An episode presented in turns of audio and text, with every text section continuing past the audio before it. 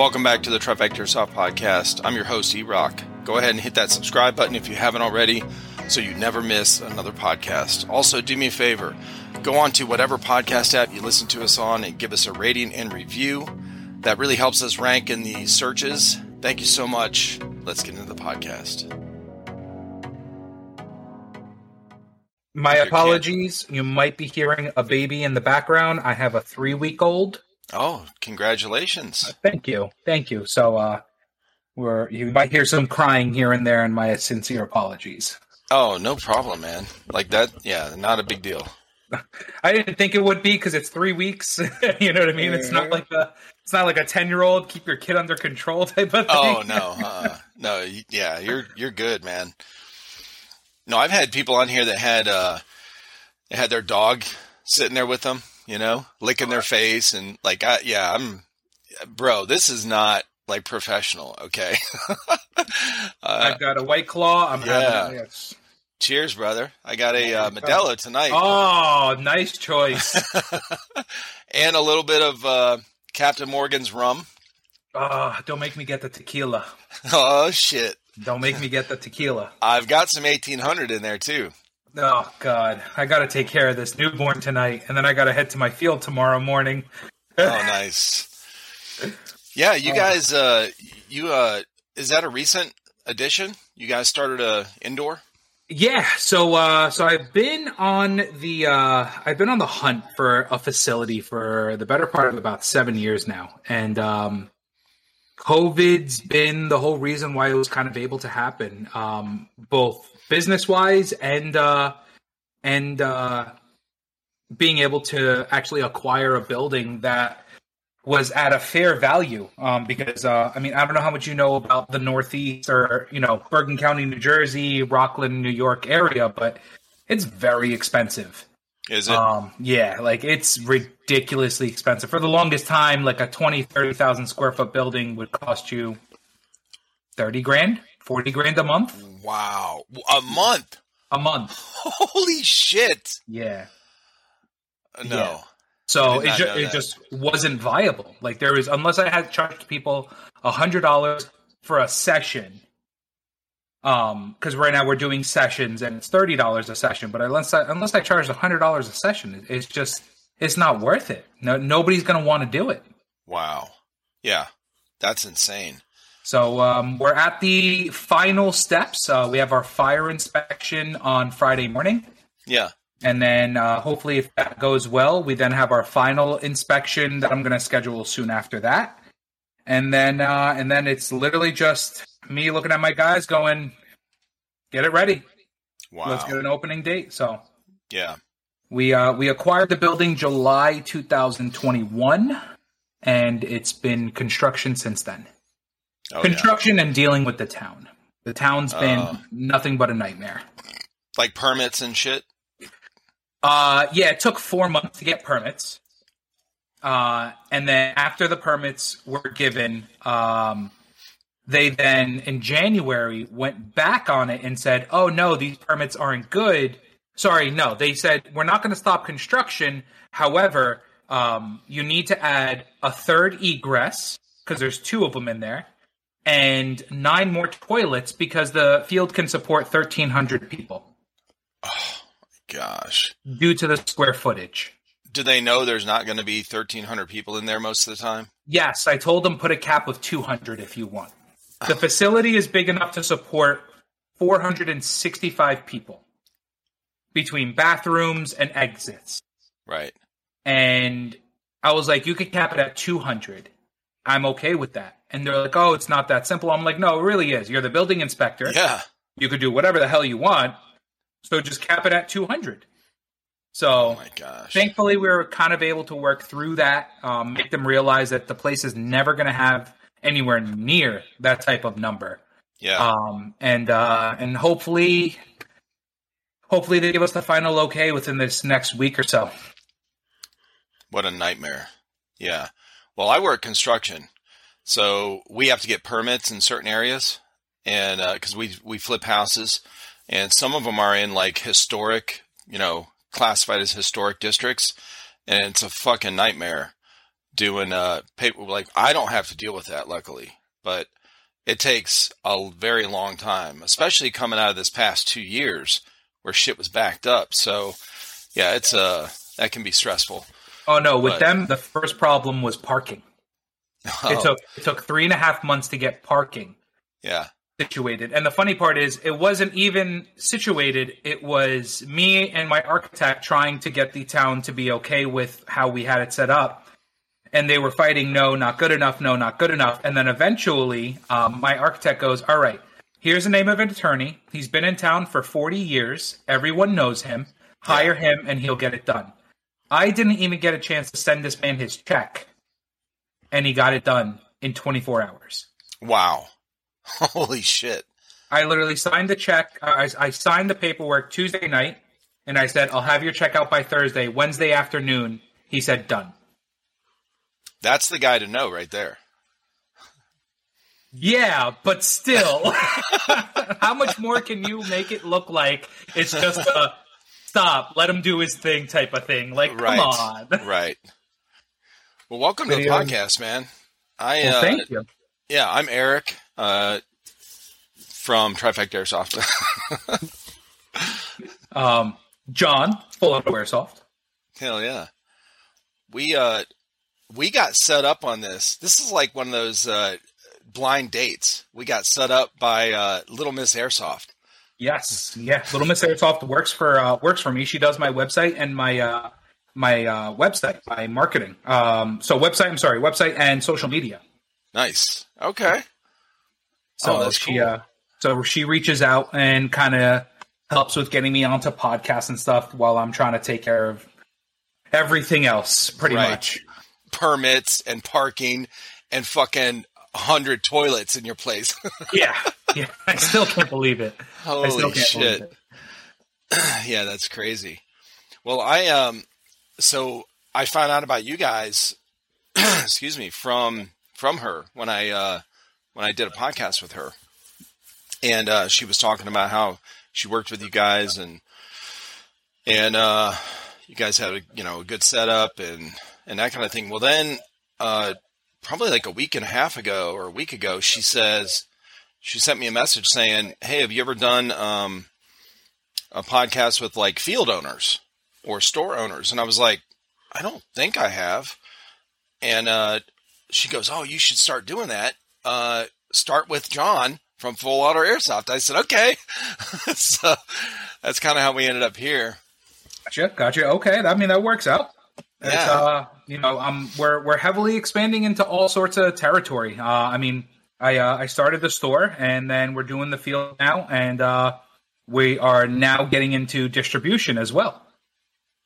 Nice So, so what uh you you grew up are you from that area Yes, yeah. now? Born and raised in, in in this area. Yeah. And then I was looking at uh I I usually do some research on people if I if I can Mhm. uh you know before I talk to them. So you started out kind of like in electronics, working in like uh electronics was it Expo? That is not creepy at all, is it? yeah, yeah, that is actually exactly uh that's exactly where I started. Um and uh that is when I was working at Electronic Expo, I uh it's kind of where uh um I started also playing airsoft. And Okay. um and that from there so I remember working um so I worked there for about three years, and uh, one year at my at my corporate side of it, um, I uh, a friend of mine kind of showed me airsoft, and I was like, "Sweet!" As soon as I get my tax return check, I'm going to go get a whole setup, and that's what I did. I went and bought an entire setup in 2007, and I think I spent $800 on my first setup. Wow. It Now, was this would be a setup for for what? Like indoor play or No, so so back in the day, it really wasn't like that. Um, Okay. it was way more like just outdoor play but like when i used to go and play there were no field Oh, so it was just pickup games. it was pickup games pretty much so i used to i used to play i started playing actually right behind polar star airsoft No shit, that's Um, crazy. there- so right behind Polar Star, there's a massive wooded area that people have. Um, that- well, I I assumed, and um, I think I'm beginning to learn that it wasn't the case. Uh, they had permission to go and use this. It was like 80 acres of just woods, and um, and there was no housing around it. It was just literally one side was power lines, one side was a highway, and one side was factories, and that was it. Um, and uh, as far as you could pretty much go, and uh, and I started playing there, and then from there I went to my first Milsim event in 2010. Went to my first Milsim event. And along those lines, um, we had a store in Jersey that we were dealing with, and it it was the store was great. It had a lot to offer, but the management side of it was not the greatest. And it was a very very much a well, if you don't like it, go somewhere else. right. So that, and then having to deal with websites like Evike and Airsoft GI and all that, and not being able to kind of have it in front of me and touch and feel. And like when you're spending this much money, like it's it's nice to be able to touch and feel all these crazy products. Right. Um, and uh, just having that not really open in front of me, um, it uh, it, it kind of made me start thinking. Well, I've done sales, I've done wholesaling, I've done high end electronic sales, I've done buying for a company, I've done selling online for a company, I've done it all in this Yeah. one company. Why don't I start my own company? So. when I tell you I started Full Auto Airsoft with fifty dollars, nobody believes me. Holy shit. That's it. Yeah. That is that is the total out of pocket expense. Um, that was reason- for registering your so your not business? even not even registering it as an LLC. I registered it as a sole proprietorship, Okay. and that was the cheapest way to do it because that was then the only way I could make an account, uh, like make it a business, and then get accounts with KWA and Classic Army and all those companies. Was you needed Oh, wow. to have a business. Yeah. So once I did that, um, they allowed me to kind of start carrying some of the products. But some of the companies actually don't even allow you to carry the products um, until you have a storefront. Um, believe it or not, actually, KWA at that time, if you did not have a brick and mortar, you could not uh, you could not carry their products. You had to have a brick and mortar. Um, so uh, so I started that August 2011 is when I started the company officially. And what I was doing was I would find friends that were in airsoft. There was a good group of us, and I was like, "Yo, so instead of you just ordering it online, um, let me order it for you, and I'll give it to you for the same price. Just let me collect the profit on it." And they're like, "Cool, I'm getting it for the same price. Whatever, it's the same thing." Um, but I made a little bit of money here and there from that, and then I kind of took that and rolled it into Amazon. So I had a strong background with Amazon because they because of the electronics. And I started selling Magpul products on Amazon just to build up more capital. Oh wow. And then that then turned into taking that capital and while still doing that, bought merchandise and then I went to um, other pickup games. Uh, there's uh, there was a group of guys at the time in southeastern PA that had two locations that they were allowed to go play at. One of which was a rock quarry that one of the members' family owned Oh okay. and one of them was like an abandoned site with a multitude of buildings um, that uh, that they had permission, signed permission. This time I learned signed permission from the landowner. Yeah. Um, and approval from the police department that they could go there and be no issues because it was tucked away. And um and uh long story short, I would just drive out there. It was about a three hour drive. I would drive out there, um, set up shop, sell to the people there because they'd get about 50, 60 people any given day. So I set up shop, sell them products, wrap it up, and head on home. And I did that from November 2011 till about March 2012. And then April came around, and I was like, I need to get a storefront. Yeah. So uh, the hunt started, and May 15th, 2012, I signed the paperwork. July, June 3rd, 2020, 2012 is when I opened the doors. That's wild, man. Yeah. Yeah. Well, you put the work in. Yeah, it's been you a decade. put the footwork in. Yeah, you put the footwork in to uh, to get your storefront. Yeah, I love hearing uh, you know startups like that, like business owners that have, especially have brick and mortars, uh, you know, that start like that because they have to have, like boots on the ground. You know, you have to put work in. You know, a lot of times now, uh, a store can start up. They don't have to kind of, you know, they don't really have to go face to face, you know, or in person at a lot of events or whatever. Not just in airsoft, but just in general business. Yeah. They could have a really good marketing team that puts out a bunch of ads or pay for some ads on uh, Instagram or Facebook or whatever and blow up pretty quickly uh, just from that, you know, kind of like sitting behind the computer. But, um, but yeah, you know, getting out there, meeting people, you know, uh, you know, getting boots on the ground where you're at, just setting everything up yourself. You have no idea if anyone's going to buy anything, you know, or who's going to show up for that day for the, you know, for the games.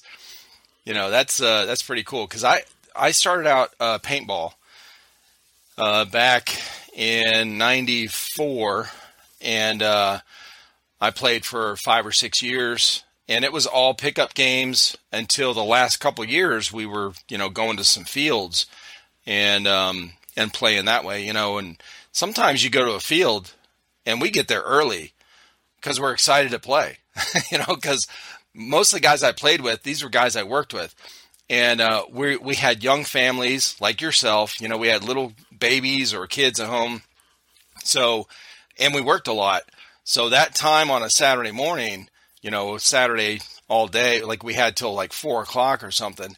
Man, that was like, hey, we're not wasting any minute, you know, for guy time. So yep. we would get up, you know, get to the field early, and there'd be like five five other people there with us. You know, we're like, well, shit. And it's a giant field in the woods, you know, to playing paintball. And uh, you know, it was like, uh, we need more people, you know. But um, yeah, that's pretty cool. Uh, how you started out. It's funny that you went from this electronics, uh, you know, sales and whatever, uh, to kind of starting your own store uh, that way. It's good. The electronics. So with the electronic side of it, um, it wasn't more so kind of like having an electronics background, but yeah, um, it was. Uh, I guess you could say it was like a hand. It was like one of my life handouts, right? Like like you, everyone always kind of gets a handout. It's just whether or not you capitalize on it. Right. And uh, it was a handout because um, a very close family friend owned the company, and he took me in under his wing when I was 19 years old. Yeah. And he started me up in sales. I outperformed really well because sales is just in my blood. Um, and uh, and then I kind of went up and up and up and up and up in the company. Went from just being a, a sales guy in a retail store to managing a retail store and then managing um, like the high end store, and then I went into the corporate, uh, the actual corporate office. I worked in there, and that kind of then he showed me like how to do all the other stuff of a business. So I literally got a crash course of how to start and run a business in about three years.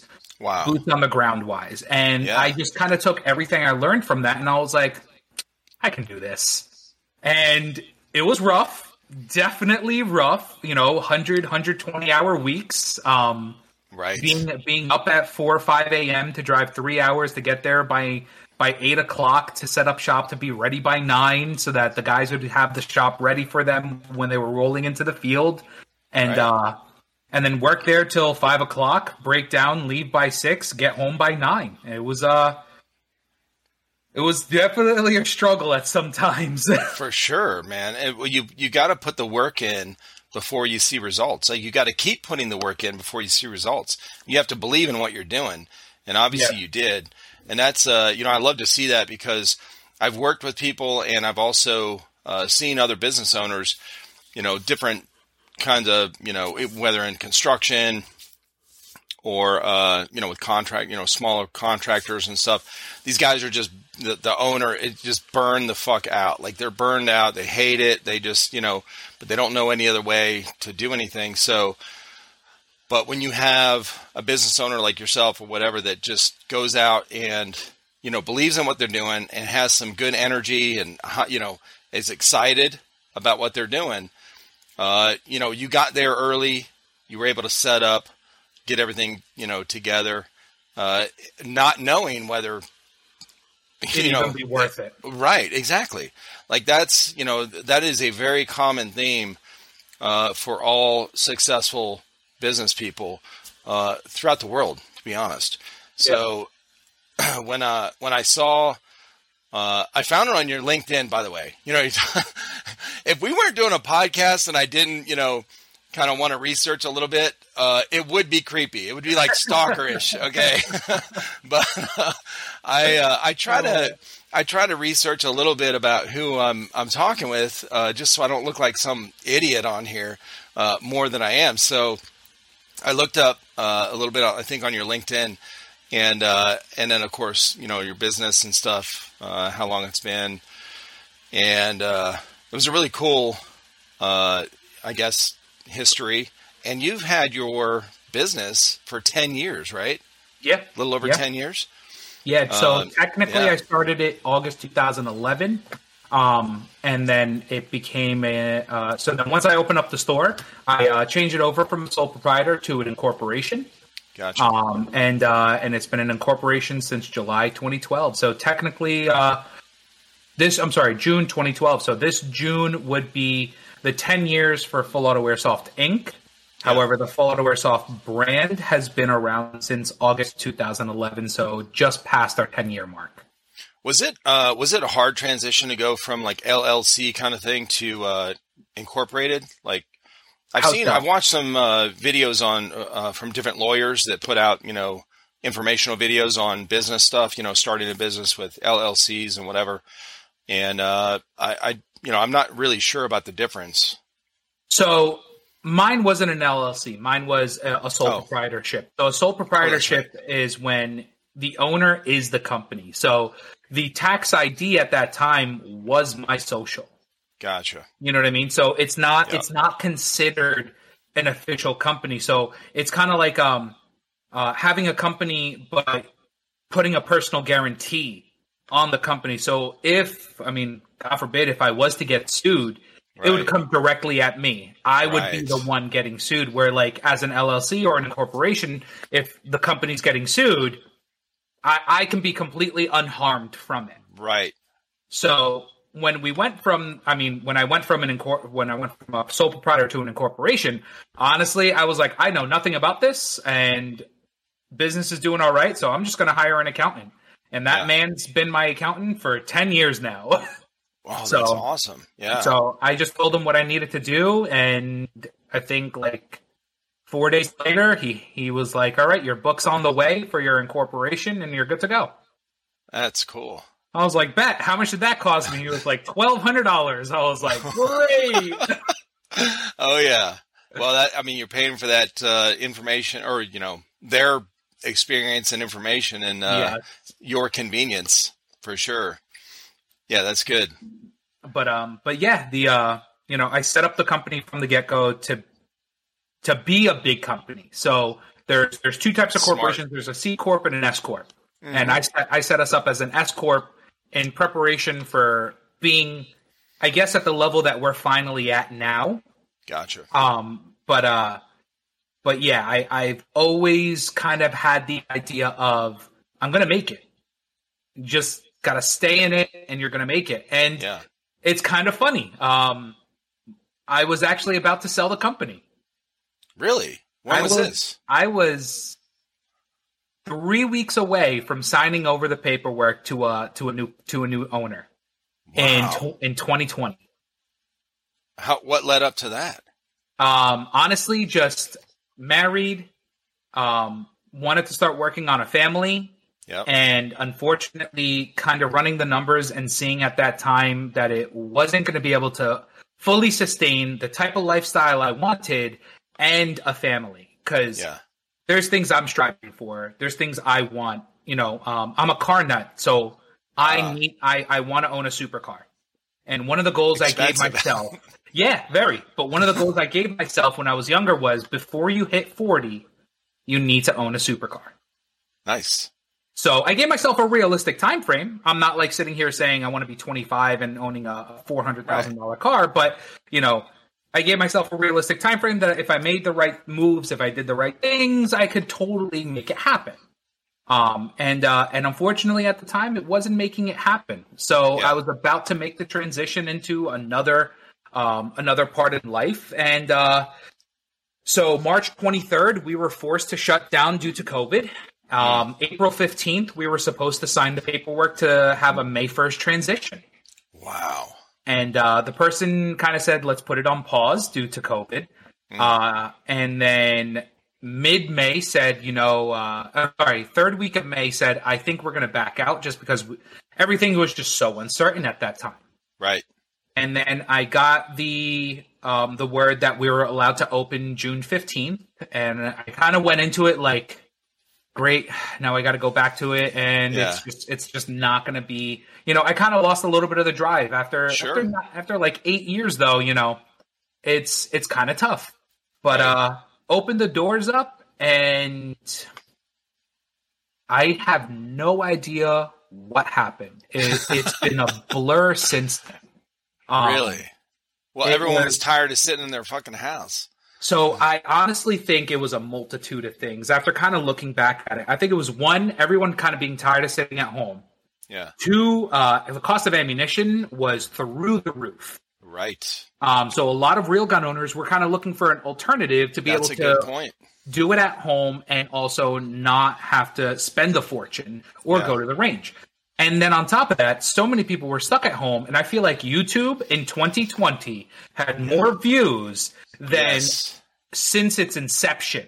Um, I'm so- sure. I'm sure. So the number of people that had found airsoft due to YouTube was just, I guess, on a ridiculous scale, which then brought so many new customers into the store. And my problem at that time was, well, I don't have the product.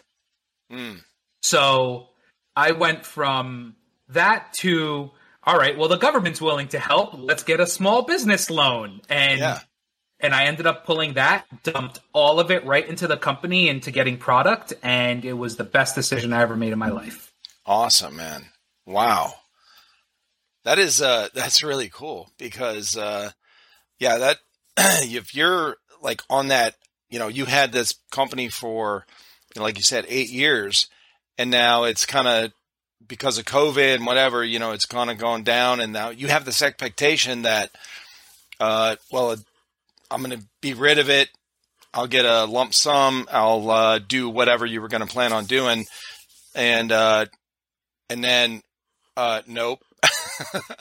and now you got to kind of get rejuvenated into what you're doing again. So Two yeah. weeks is all it took. yeah, Two weeks is all it took to get to to find that spark again. yeah, Um, because in those two weeks we did more business than what I used to do in a month. wow, and then from there business every month uh so it went up about eightfold 800% holy shit. yeah it went up about 800% Well, that'll help you yes get excited about going into there. yes most definitely did but then so Yeah. it got to a point where like there was this huge influx and i mean the store is very small my my store is very small the total my total building or my part of my building is 900 square feet gotcha. It's four. It's five hundred square feet of storefront, four hundred square feet for the back for teching and mm-hmm. storage and website now and everything. Um, and I kind of looked at it and I was like, well, I need to either I need to expand. Um, it's uh, it, I've got so much product crammed into this five hundred square foot store that it almost looks like it's uh an Army Navy store, a surplus store. Yeah, You know how you just see piles on piles on piles of stuff? like it almost looks like there's no organization because there's just product everywhere. right. That's what it looks like. Yeah. So the idea was uh, the first idea was, well, let me get a bigger storefront, and um, and then after kind of speaking with uh, with my my family, specifically my brother, who's uh, a real estate agent and he's uh, a GC himself, gotcha. um, he uh, he was like, "Why don't we look into a field?" And I was like, "Bro, help me find a field. I've been spending the last seven years trying to find one." And lo and behold, Facebook Marketplace. Oh my god! I wish I could. I wish I was kidding. Facebook Marketplace. He found the building on Facebook Marketplace. Um, January 2021 is when I stepped foot in the building, and that's when we opened negotiations and and working on the contract for the lease and everything. That's awesome. So, uh, so the the idea behind it was if I just get a bigger store, that's great and all, but there's no additional attraction where right. a field um, adds a whole nother aspect to it. And it's For something sure. that I that I have always wanted. I just didn't think I'd be able to do it um, just because of the cost, uh, like I said, of this area. But this building came up. Um, it's been vacant for about five years. The people were really eager to kind of get somebody in there, and I got lucky. We'll be right back. This episode is sponsored by Skirmish, the future of airsoft gameplay management. Are you ready to take airsoft to the next level? Skirmish's innovative gameplay solution keeps players and spectators engaged with real time updates. Capture objectives, detonate targets, medic, and more at skirmish enabled fields. Skirmish tracks every action so you don't have to. Review past games, action by action, and follow your progress in national rankings. Phones are not required. If you want to find out more, head to skirmish.net and check out episode 157 of this podcast where I talk with the owner of Skirmish about how it started and how it works. Stay connected, my friends. That's awesome. Now, are you planning on moving your storefront to that as well so you can be in one place or so it's kind of funny you say that because my one thing that I said is if I ever open up a second location, it's going to have to be at minimum about two to three hours away so that it does not share the clientele. Right. Now, the field's 10 minutes away. so I kind of went the complete opposite direction on that one. Yeah. However, um, I am I've come up with the perfect schedule for it, and even if it hurts the store, um, I do plan on moving the storefront to the field.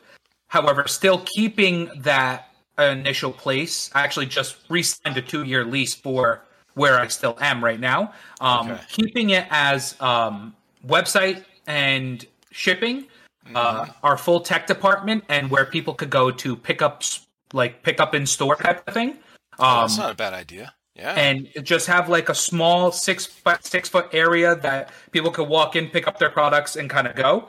Yeah. Um, and uh, and yeah, kind of do that with the with the area because uh, it was just it's just too convenient for me. It's three and a half miles from where I live. Gotcha.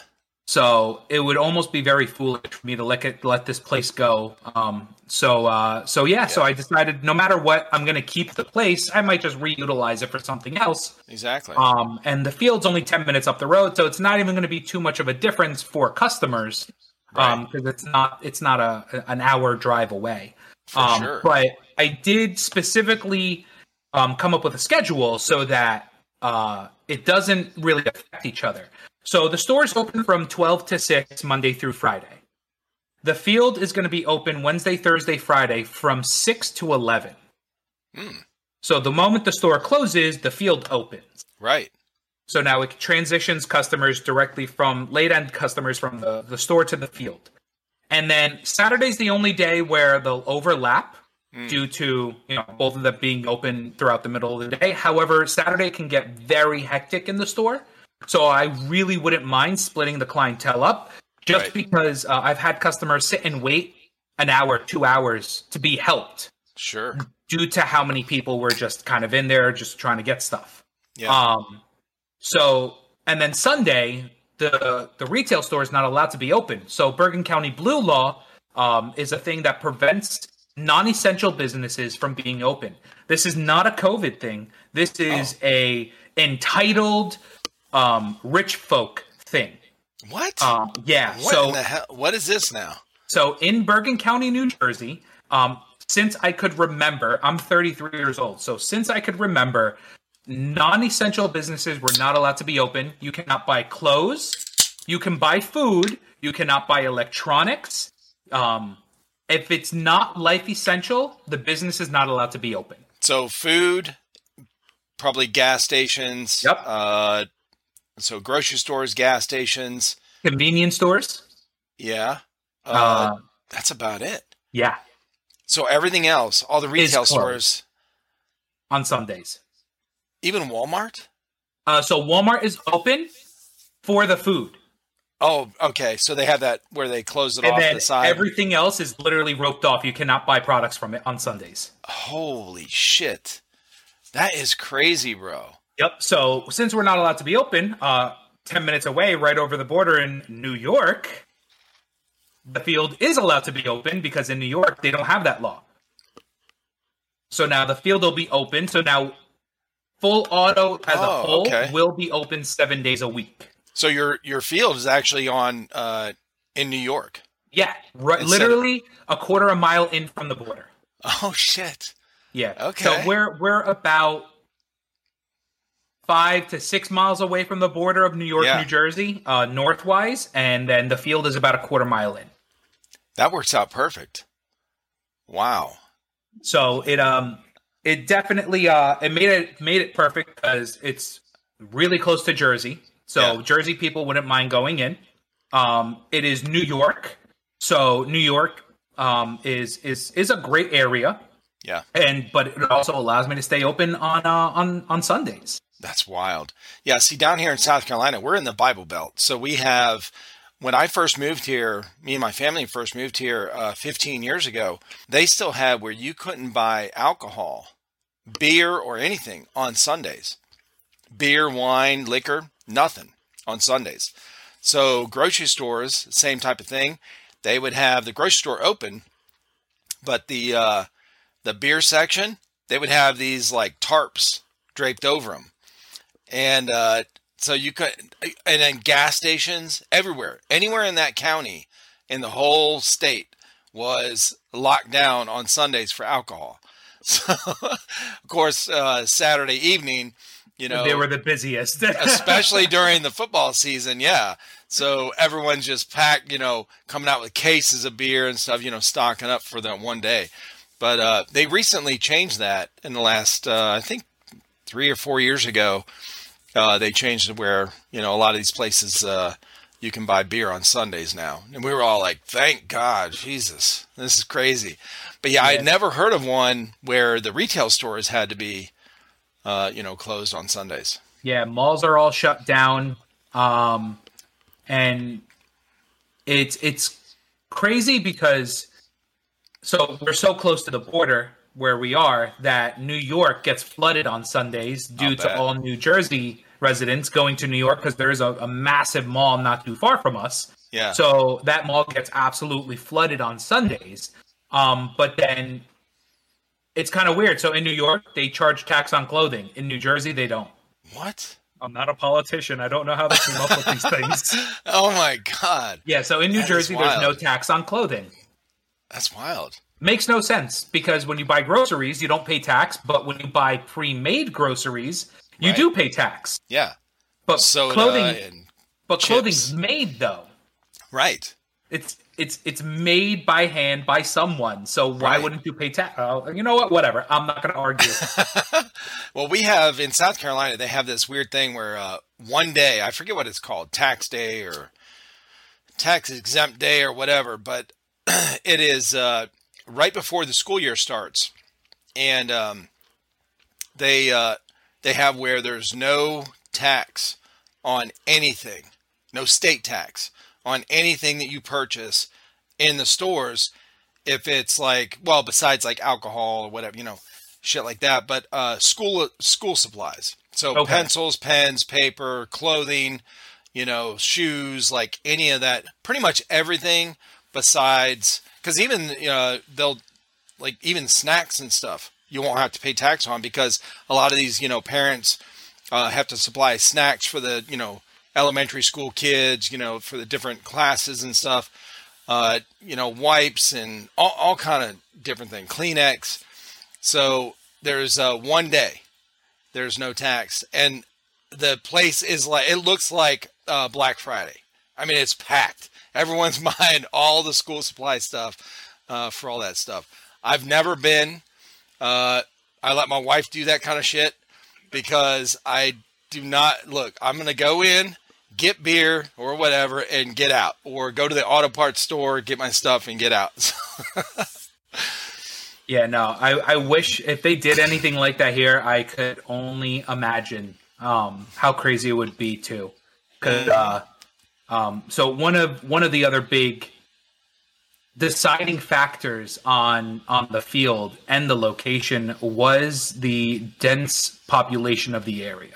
Mm. Um, so I did a lot of research before I kind of pulled the trigger, no pun intended. Um, and uh, Bergen County, New Jersey, has more people per square mile than any other place in the country except for Washington D.C. Holy crap! Yeah, by a lot, by a lot oh my too. God. It, it was some ridiculous number. It was in the. I think it was in the million. You know, it might have been close to like the millions. Yeah. It was a ridiculous number, and uh, and I was like, yeah, that right there is a huge, huge factor. Yeah, it is. Um, because it's just more people to captivate, you know, and bring in. Um, yeah. So, uh, so yeah, it's uh, I could only imagine if they did something like that in in in New Jersey, what what it would do to the storefronts. right. Holy cow. Yeah. But, so um, how did you how did you uh, meet uh, Jess? That's uh that's a funny one. Uh so Jess uh Jess was a a Instagram um I guess you could say influencer. Uh Yep. she hates that word by the way. Uh she despises that word. So Oh, uh, next time I talk to her, I'm going to call her that. oh beautiful. yes. Beautiful. So she was a, a Instagram influencer that I kind of saw and I was like, you know what, I'd like to work with her. yeah. and um and i i also kind of brought her in initially and i was like hey listen you know i'd like for you to um to help me with my social media you know i'll pay you um we'll like 1099 it like i'll, I'll you'll do it as a uh, Contract. uh as a contractor and Yeah. uh and you just kind of run my social media for me and that started out and then she kind of looked at me and she was like john like you have a lot of things that people want and I think you would do great by opening up a website. And I know what it takes to do a website, and I didn't have the time Right. to put all of that in. And she was like, I'll help you do it. And that is where it just took off pretty much with her. Uh, I Yeah. hired her, brought her in full time, and she now does the website and uh, and the social media. Well, Jess, if you ever if you watch this or listen to it, I'm sure she will. The website looks awesome. Yeah, actually, she just redid the website, Okay. and we're gonna be launching our new website very soon. Um, so we use Shopify, uh, like m- many other people. Um, it's just a very well built system for for companies to be able to make a website, and it's uh, they kind of have all the infrastructure already kind of built into it. Yeah. Um, however, um, a I'm not, not going to name names, but a YouTuber made a video, and a bunch of comments said, "Oh, their website's just like blank," because it's the free template that everyone uses. yeah. So me and Jess looked at each other and we're like, "Nope, we can't have that. Nope, nope, uh uh So six months ago, she started working on another website in the background, and Gotcha. it is pretty much, um, pretty much custom, and Yeah. it still works off Shopify, but it's pretty much a custom website, and uh, doing some final little tweaks to it, but uh, we are going to be launching a new website actually very soon, and she did an amazing job, an amazing job on this. Um, I mean, she, I told her take the time and make it right, make Yeah. it a, an awesome, awesome experience, make it look great, and uh, she she definitely delivered. Um, so definitely keep an eye out for the new website. Probably within the next few weeks or so, we should be launching that. Awesome. Yeah, I'll look forward to it. Yeah, I was checking it out. It's you know even the one you have now. I I thought I didn't think of it as a you know blank or a basic template. Uh, I thought it looked cool. It definitely looks better than what I built for us, which looks really bland. Okay, so and really It- basic.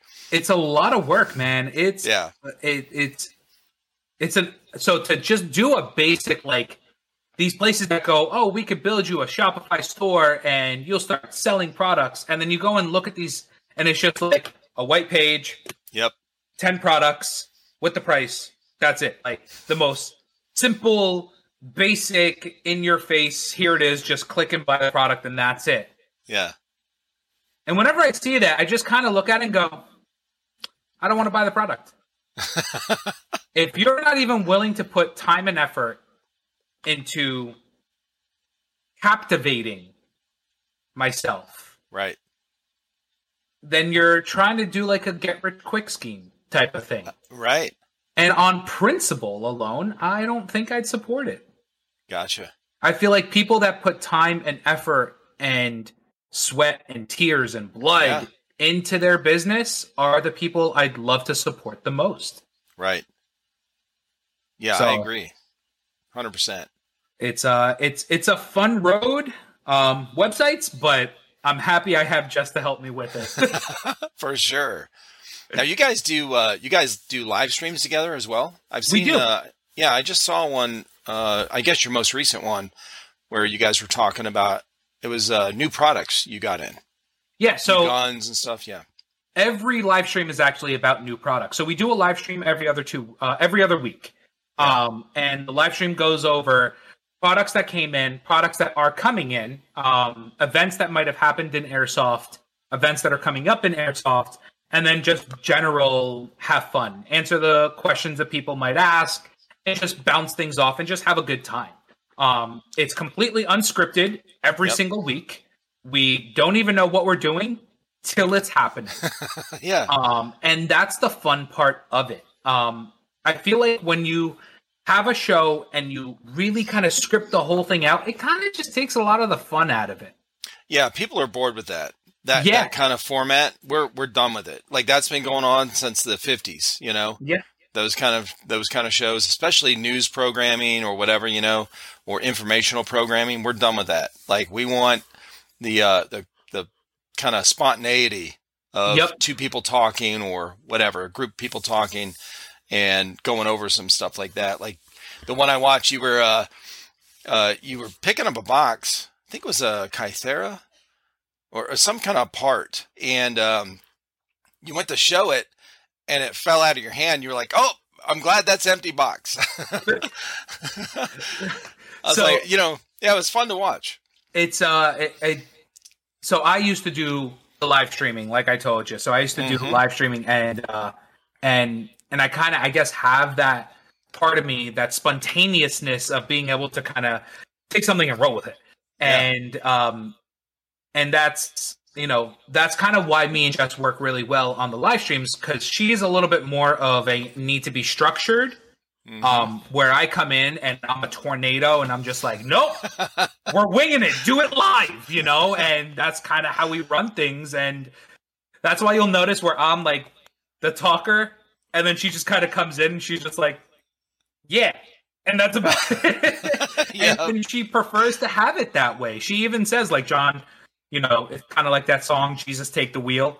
Um, Oh, yeah. I'm gonna be like, John, take the wheel, and uh, and and we kind of just have fun with the whole the whole setup. We pick at each other, you know, um, uh, and it's it's just a fun time in general. I, I try not to make it too serious.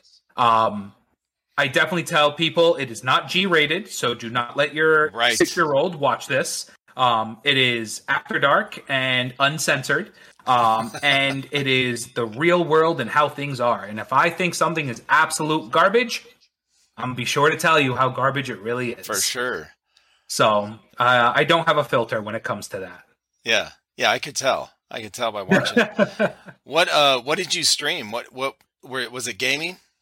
It was if I say it, I know I'm going to get so judged. I'm going to get so judged, but I will tell you what it was. So, um, all right, man. We're in a safe space here. It's okay. So, one of the things that I also kind of got into for a short period of time, but I do still kind of do, is uh, is Pokemon cards. Yeah. So I am actually uh, I actually broker uh, high end Pokemon deals.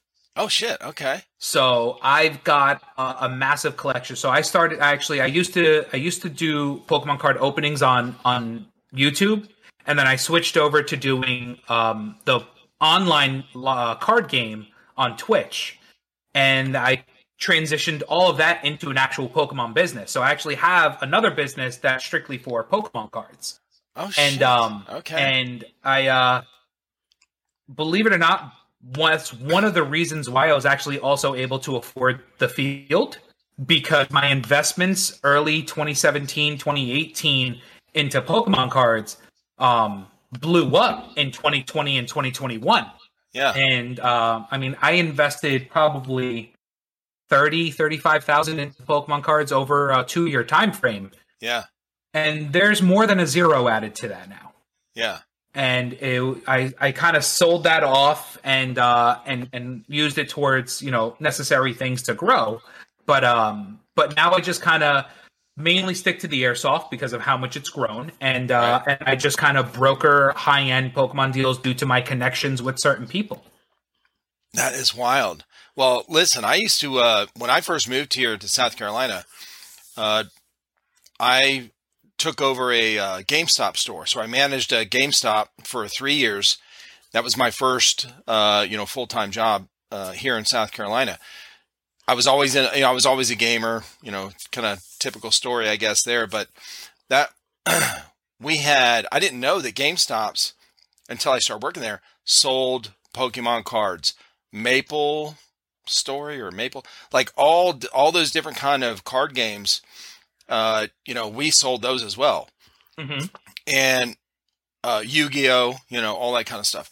So we would have, we had to learn, you know, I had, I kind of had to learn about like, what are they asking for?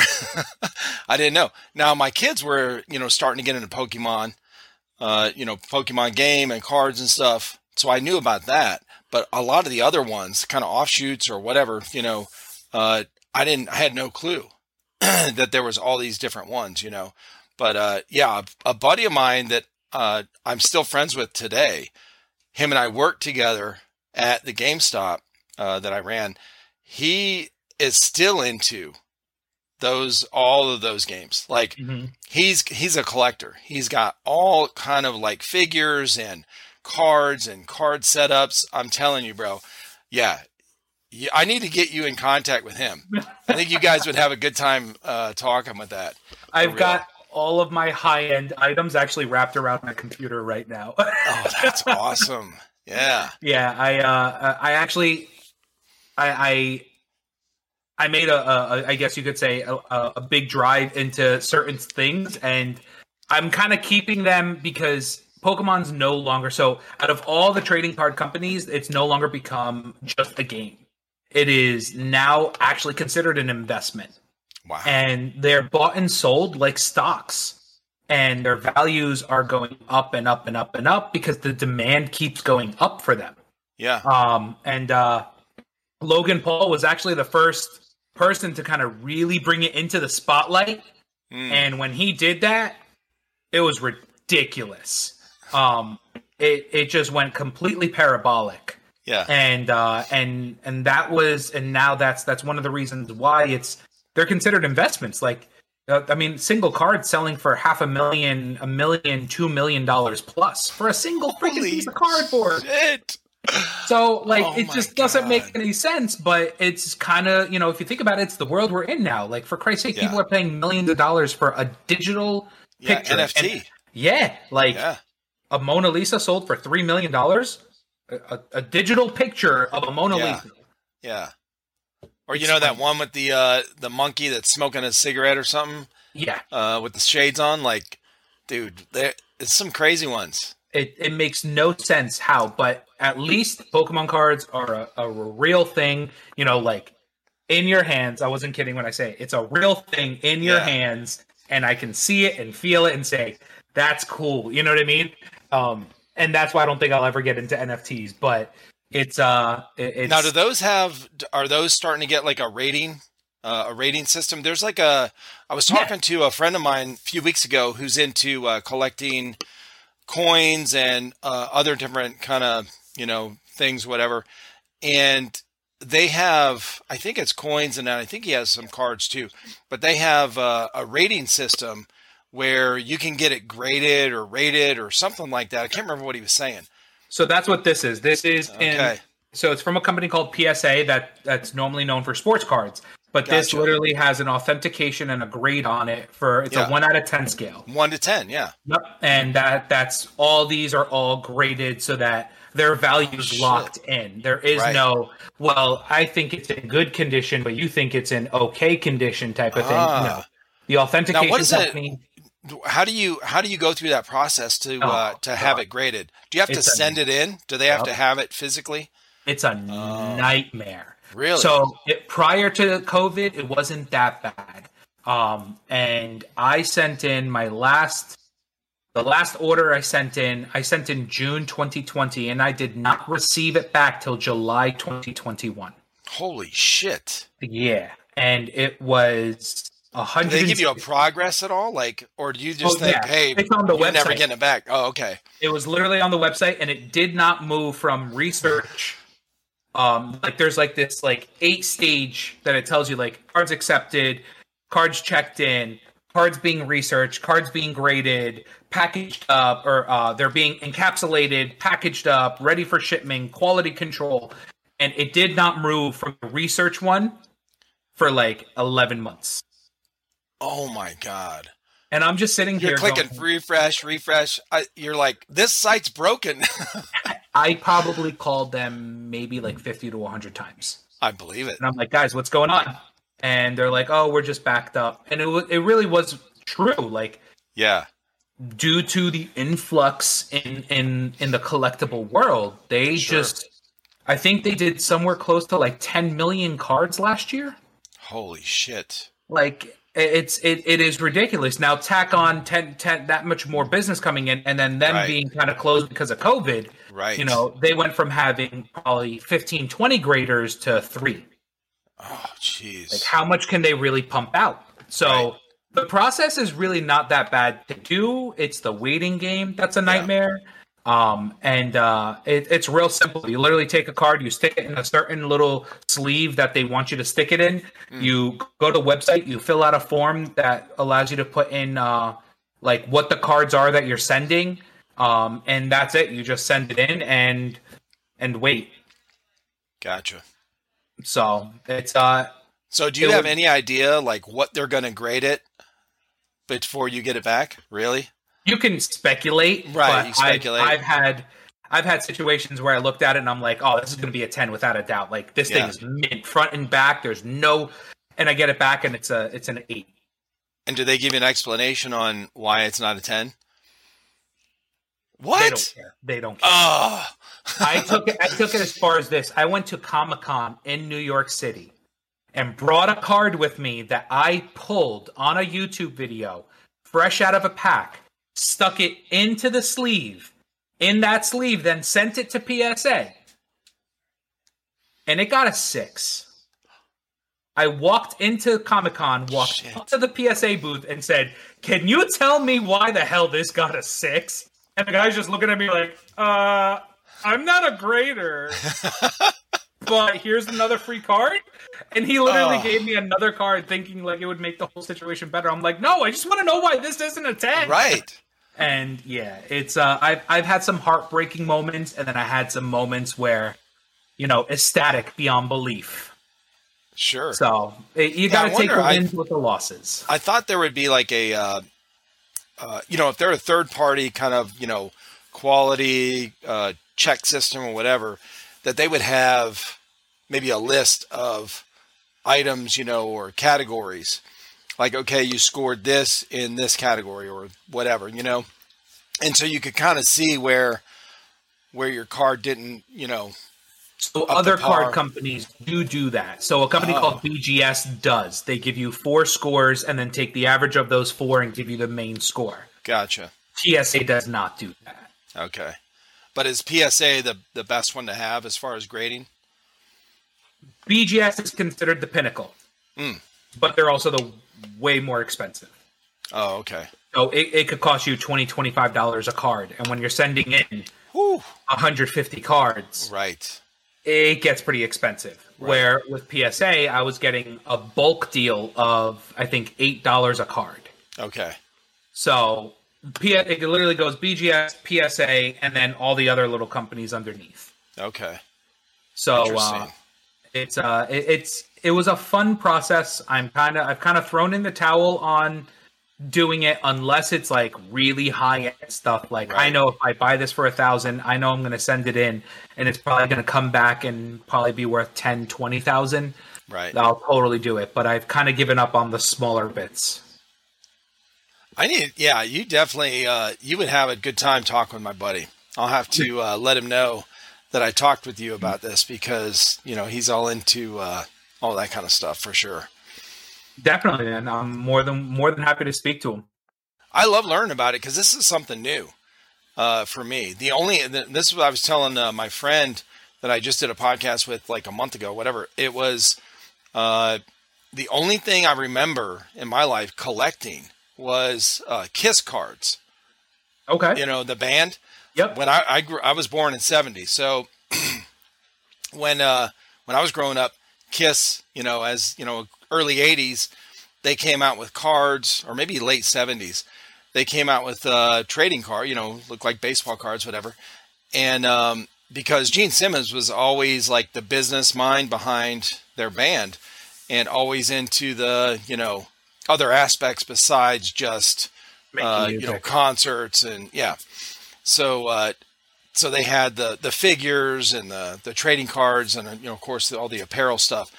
But uh i remember i had a, a grocery bag. Now this is back when they used the uh, full size uh, paper grocery bags you know at the store. I had a full one of those of just kiss cards. Well then uh my i was telling my friend that and i didn't know anything. I was young. I was like nine years old you know. But uh, when my parents a few years later got involved in a church that was pretty strict, and anything rock music had to be out of the house. So all those got thrown out. so yeah, along with my sister's uh, original Queen vinyl, the large vinyl, right, with a pristine cover. Uh, yeah, it was so anyway, we you know we didn't know any of that crap back then, but uh, so all that stuff had to go. But that was the only thing I remember, like kind of collecting or liking to collect. Which I don't know what that says about me because you know Gene Simmons is on there like you know spitting blood and spitting fire in these cards, and I'm like nine. I'm like, yeah, these are great. You're a nine year old. Let's be honest. You don't even know. I mean, for real. right. oh yeah. Uh, but uh, but yeah, I've I've seen too many of those situations happen with with collectibles, and I Yeah. just look at it and I'm just why? Well, how did you get into, you know, were you, did you know you wanted to collect something? Like, were you always kind of collector before that, like coins and everything else? Or did you just kind of, oh, I like Pokemon, so I'm gonna I'm just to hang on to it. it was always business. So Gotcha. um, so I got into Pokemon when it first came out. I was ten years old. Yeah. And I got into it and I was collecting them and I was playing the game and everything. And then it kind of faded away.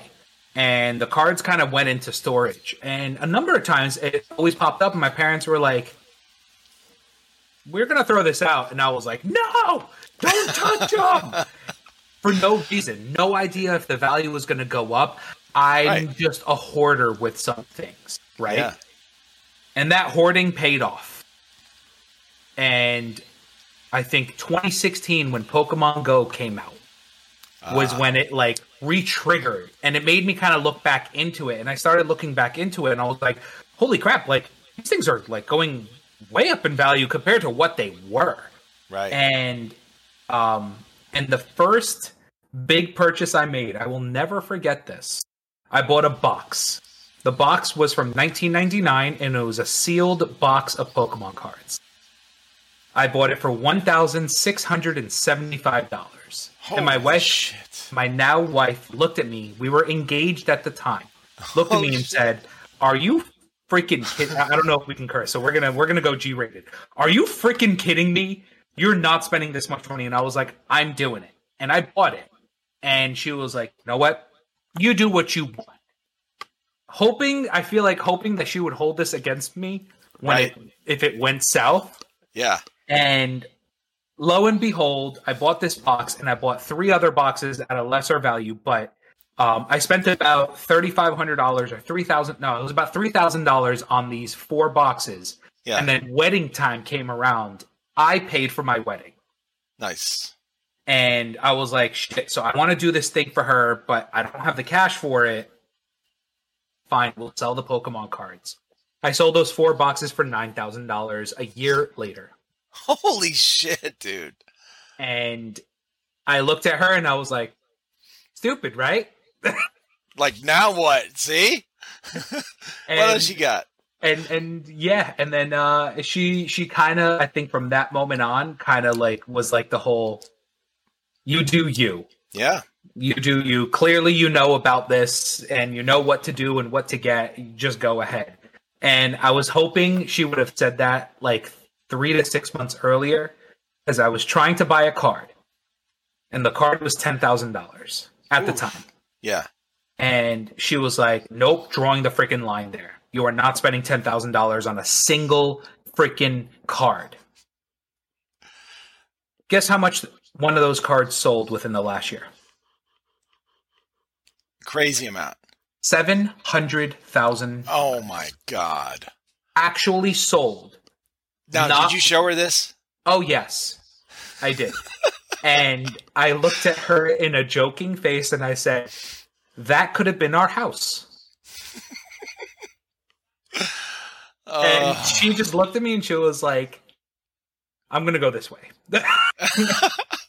and you know what? Like it, 2020 vision is, you know, um, right. Looking back, hindsight you thing, it- yeah. hindsight is always 2020. Yeah. So obviously, if I knew, I would have been way more persistent on it. Sure. And if she knew, she would have let me do it. So I'm not going to sit here and, and like Right. blame her for it.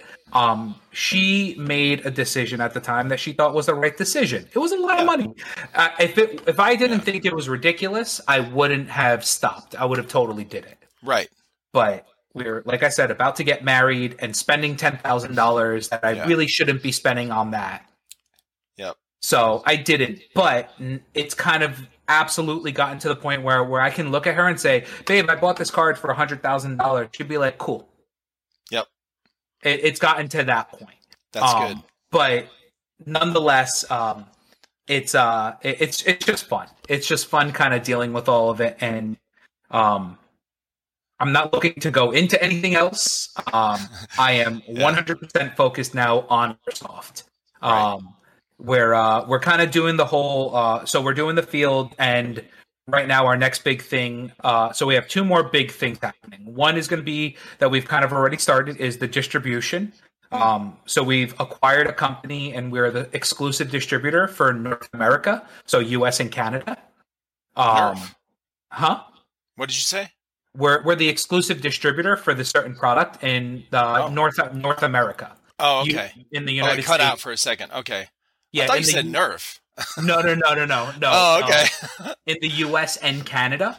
Um, yeah. So that's the first step, and that's going to actually allow us to go into our next step, which uh, I'm not going to go too crazy into, but it's uh, it's the franchise idea, gotcha.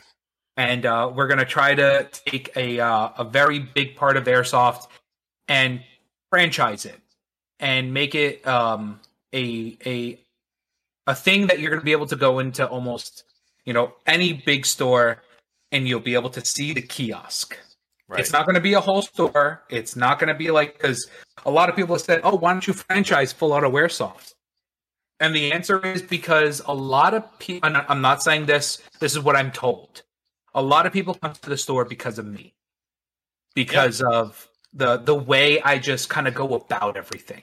Um, and uh, and I know that sounds super cocky, so I'm so sorry to everybody that that may think that that's no, that's it's it's really I've been there since day one. I've been there from Right. open to close. Yeah. Um, ninety nine percent of the time the store's been open, and it's it's kind of who everyone's kind of built the relationship with. Right. So if I built that and anyone else saw the name elsewhere, they would expect to see me, Mhm. but they can't because I'm in Jersey. So where the next idea is going to be a kiosk uh, for a new business that has no correlation to me, but I think would be a fabulous idea for people that don't really deal with this part of the business yet. yeah. So it's uh it's gonna be uh it's gonna be Hi-Capa related. Okay. Um, so uh, it's uh, and and the parts that we distribute are from a company called Unisoft, and Hmm. uh, it, they primarily build Hi-Capa parts. They make they manufacture Hi-Capa parts, okay. and uh, and we're gonna kind of use that ability. And they they're very uh, what's the word I'm looking for? They're very uh open to speaking with me. It's not like Hmm. they're the manufacturer. This is the parts they make, and this is what they're going to sell you, and that's it. I can call them right now and be like, "Hey guys, I think we should do this," and they'll be like, "Cool, let's do it." Oh, and wow. And I could call them and say, like, I, I actually had a little bit of a manufacturing issue with one of the parts samples I received, and I said, I really think we should do this. And they were like, not a problem. Well, what's the measurement you want? We'll change it to that measurement. And Oh, they're wow. super they're super accepting of yeah. of just, you know, them kind of making the base and then allowing me to fine tune it. Oh, that's cool. So it, it, I think it's the perfect relationship that I'm going to need um, in order to be able to kind of help me get to that next level.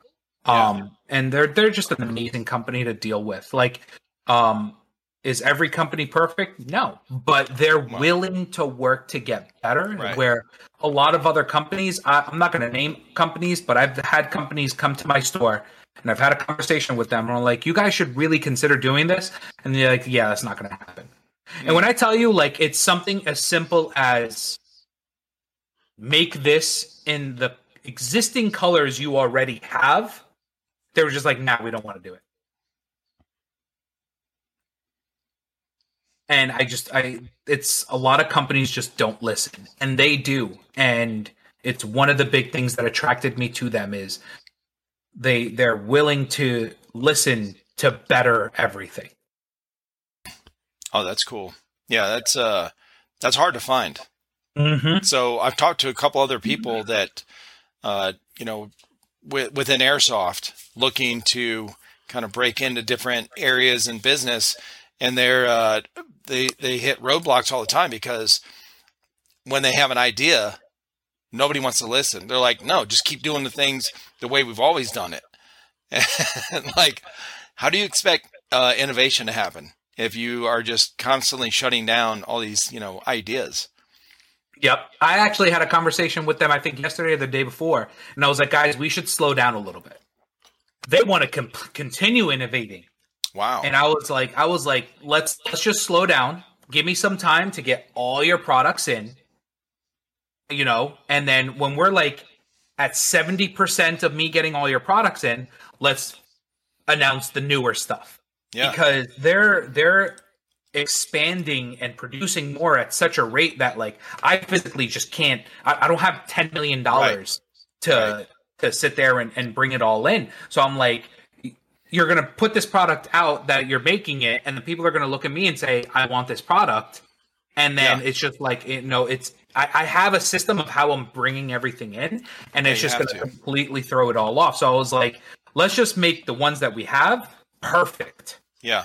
And then and then let's totally go after and they were like cool that's what we'll do and that's and that's that's one of like like i said it's one of the things i just love about them is they listen and they That don't awesome. just they don't just kind of have the manufacturing side of it they also have experience in the retail side and just Yeah. like you said before a company having boots on the ground and understanding before just Mhm. kind of exploding that's kind of them. They've had boots on the ground in the retail side, so they understand it all. So when I sit there and I talk, talk, talk to them about it, they're like, "Cool, that's no problem. Yeah, that works." Wow.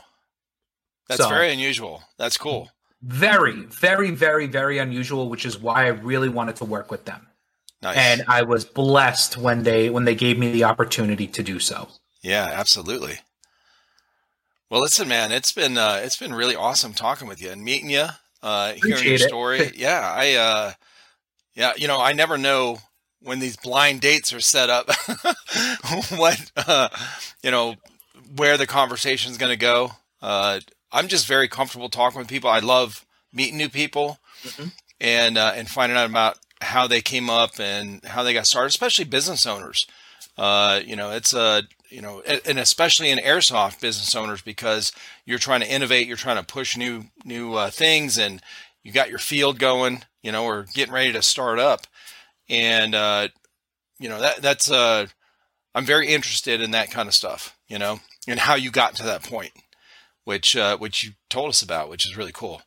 But uh, so when is your when is your when do you plan on having your field open? Oh, the, the, I wish I could say that's the million Come dollar on. question. At Yeah, this point, it's no joke. It's the quadrillion dollar question. Yeah. Um, when do I want to open? Now. Hmm. Realistically, I am not, and this is not me trying to hide anything. Yeah. Um, once I get so fire inspection, we just actually had our fire inspection scheduled for Friday. Um, once we pass that, then we have our final inspection. Yeah. Once we get our final inspection, we get our CO, our certificate of occupancy, allowing me to open. I told my guys the the, the literally the millisecond we get the CO, you have three to four weeks, and we're open. Yeah. Get this place ready. So the building's all done. the The bathrooms are done. The staging area is done. The field is done. The everything is pretty much done. We need to get product in there Yeah. and kind of like the tighten up loose ends type of thing, the bells and Mhm. whistles, and get all that set. But everything else is done and ready to go. It's just inspection time. Um, but uh, once we have the final inspection done, which, uh, like, I don't want to get too crazy and say, but like, if God willing, if we pass the fire inspection on Friday, and I can get the if I can get the final inspection completed next week, last week of this month to first week of next month, we will be open. Ooh. So Yeah. it's it's it's like right there. And good. I just until I have that CO that allows me to literally by law open the doors, I don't want to put a date on it because I did put No. a date on it. January 22nd was the first date Oh. and that's when they came back and said, "Nope, uh, you can have too many people in here. You need to build another egress and put nine more Oh. toilets in." And that's where that corkscrew came in, and it just Ooh. snowballed into more problems. Yeah. So until I get that physical CO, Right. um, I don't feel comfortable putting a date anymore. Sure. Um, no because I feel like it's just a false hope that I'm giving people that Right. I, I can't deliver on. However, once I get that CO, I can yell at my employees and say, "Get this freaking place open," you know, and uh, yeah. and and I can I can get it rock and rolling. But uh, that's that's kind of what it's coming down to is Okay. getting these getting these certificates allowing me to open by law. Then it's on me. Then Right. it's physically on me. But as of right now, it is out of my hands. I have no control. So where where can uh, do you have a, a thing set up where people can kind of follow Yeah, when absolutely. it is open? When you know where should people go to say uh, or to see? Hey, when is this thing open? When can I show up and uh, start playing, or you know the progress or whatever? So we have our website and the Full Auto Arena website up. So our website is faairsoft.com and the arena website is literally fullautoarena.com. And uh and then there's also the FA Airsoft or Full Auto Airsoft Instagram and the Full Auto Arena Instagram. Um it's kind of we've kind of posted updates up on the on the uh on the Instagram, but we stopped posting updates so we don't show people the final Oh, gotcha. outcome of everything. Yeah. Um, so I've kind of done that purposely so that people don't see the internals yet and see what it's all like yet. But um, but on there, our game plan is once we get the CO, um, we will have uh, we'll set a date for our open. When we set our date for our open, two weeks prior is when we're actually going to be selling tickets. So Okay. the way the field's going to work is it's not going to be an open play. Uh, it is and it isn't. So it's not going to be an open play where you could just come in anytime, uh, pay for your entry, go into the field and play. Um, because it's player ran and player owned. Um, I want to fun. And one of the things I found that's not fun at any airsoft field is when you go there and there's 150 players and it should not exceed 70. Mm. So, in the beginning, it might be a small number, but we don't know till we actually try it. Right. We're going to have a cap of 50 players per section. Um, so there's only going to be 50 tickets available. Um, a session is going to be a total of five hours. One hour to come in and get ready, three hours of play, and then one hour to pack up and leave. Wow. Um, and that three hours of play is going to be a jam packed three hours. So it's Yeah. going to be 10 to 15 minute games with five to eight minutes in between. And if you're not ready in those five to eight minutes, doors close, you have to wait to the next game. We're not going to destroy anybody else's time because you're not ready. Yeah. So it's um it, it's we're gonna be a fast paced get in, get all your games in, poop yourself out, and then be able to go and do something in the rest of your day. Yeah. You know, so you're not spending the entire day at the airsoft field um because you spent you know Half of 60% it your waiting. time. Exactly. So Yeah. uh so Friday night Thursday, Friday, Saturday nights is gonna be a single session from six to eleven. Then Monday, Tuesday, oh, sorry, uh, Saturday, Sunday is going to be three sessions: a morning, an afternoon, and a night session. Um, but the so we're gonna I plan on opening on a Saturday. Um, and uh, and Saturday and Sunday tickets will be up for sale two weeks prior to open Gotcha. and we're going to announce that one week and then kind of the week leading up to them going Right. for sale we're going to kind of post up every day five days left till tickets go on sale four days left till tickets Yep. go on sale so that every single day even if somebody doesn't go on our page for a couple of days they'll see it um and uh and we're we're gonna kind of give everybody a chance to do so because opening weekend um our tickets are to be a little more expensive however it's opening weekend and i plan on giving away a ridiculous amount of prizes Yeah. so it's um uh, i've already got a custom gun painted by rogue customs Oh shit. Nice. it's yeah it's it's like a 650 700 dollar gun that we're going to be giving away Yeah. um i uh do you- um elite force released a limited edition mp5 i don't Oh, know if you i don't know if you know about that I've seen they- one. so they only made 400 of them Oh my gosh. i kept one nice. i kept one You as a- collector. as a giveaway no i kept it for the giveaway Yeah. strictly. So I got 25 in stock. I sold 24 of them, and I said one of them is going to be on hold as a giveaway for our grand opening weekend. Smart. Um, and uh, and there's just going to be some re- really great, great prizes that are every single person. So every session you buy a ticket for is going to be one ticket uh, entry into the raffle, Gotcha. and then the raffle is going to be done the following Monday um, for everyone that showed up that weekend. Okay. So that's that's the game plan of how we're going to do it. Sounds awesome, man. I It sounds it. like uh yeah, it sounds like me and our guys will have to come up there and uh, check out this uh this badass field once you get it open. I was gonna say, why don't you come up for opening weekend?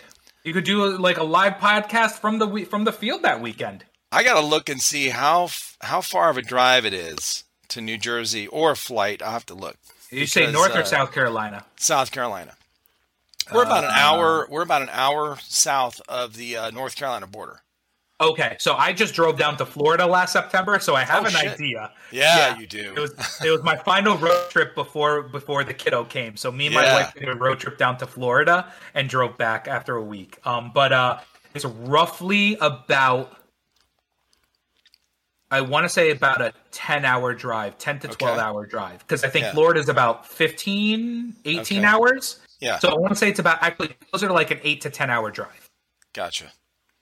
So doable. It's not the worst. It could be worse. Well, you know, my family, I'm originally from Cleveland, Ohio. So uh, my mom and two sisters are still up there. So when we go up there to visit, you know, it's a eight, nine hour drive. And of course, uh, we've drove down here to South Carolina 20 times before we moved here. And uh, so I'm very, you know, that, that's why I don't like driving eight and 10 hours. Well, especially back then, we had little kids. So my wife and I have five kids uh, within seven years. So we had toddlers driving through the West Virginia uh, Turnpike, you know, mountains and, you know, for 10 hours while they're crying and shitting their diapers and you know what I'm saying? Uh, so anyway, so I'm like, you know, somebody says, "Oh, just it's an eight-hour drive." I'm like, eh, I don't know. no, I, I, totally understand. I that's I feel like anything flying, anything past four, that's a flight. right? Anything past four is my rule of thumb. Is a Uh, yep. flight. Absolutely. Well, man, it's been awesome. Uh, thank you so much for coming on here, and uh, it was really good to meet you. I I really do appreciate it, man. It was it was this was an absolute pleasure. Awesome. Thank you. I, uh, you know, hopefully we can do it again sometime soon, and Definitely. especially after your field and um, you know a bunch of big things happening for you.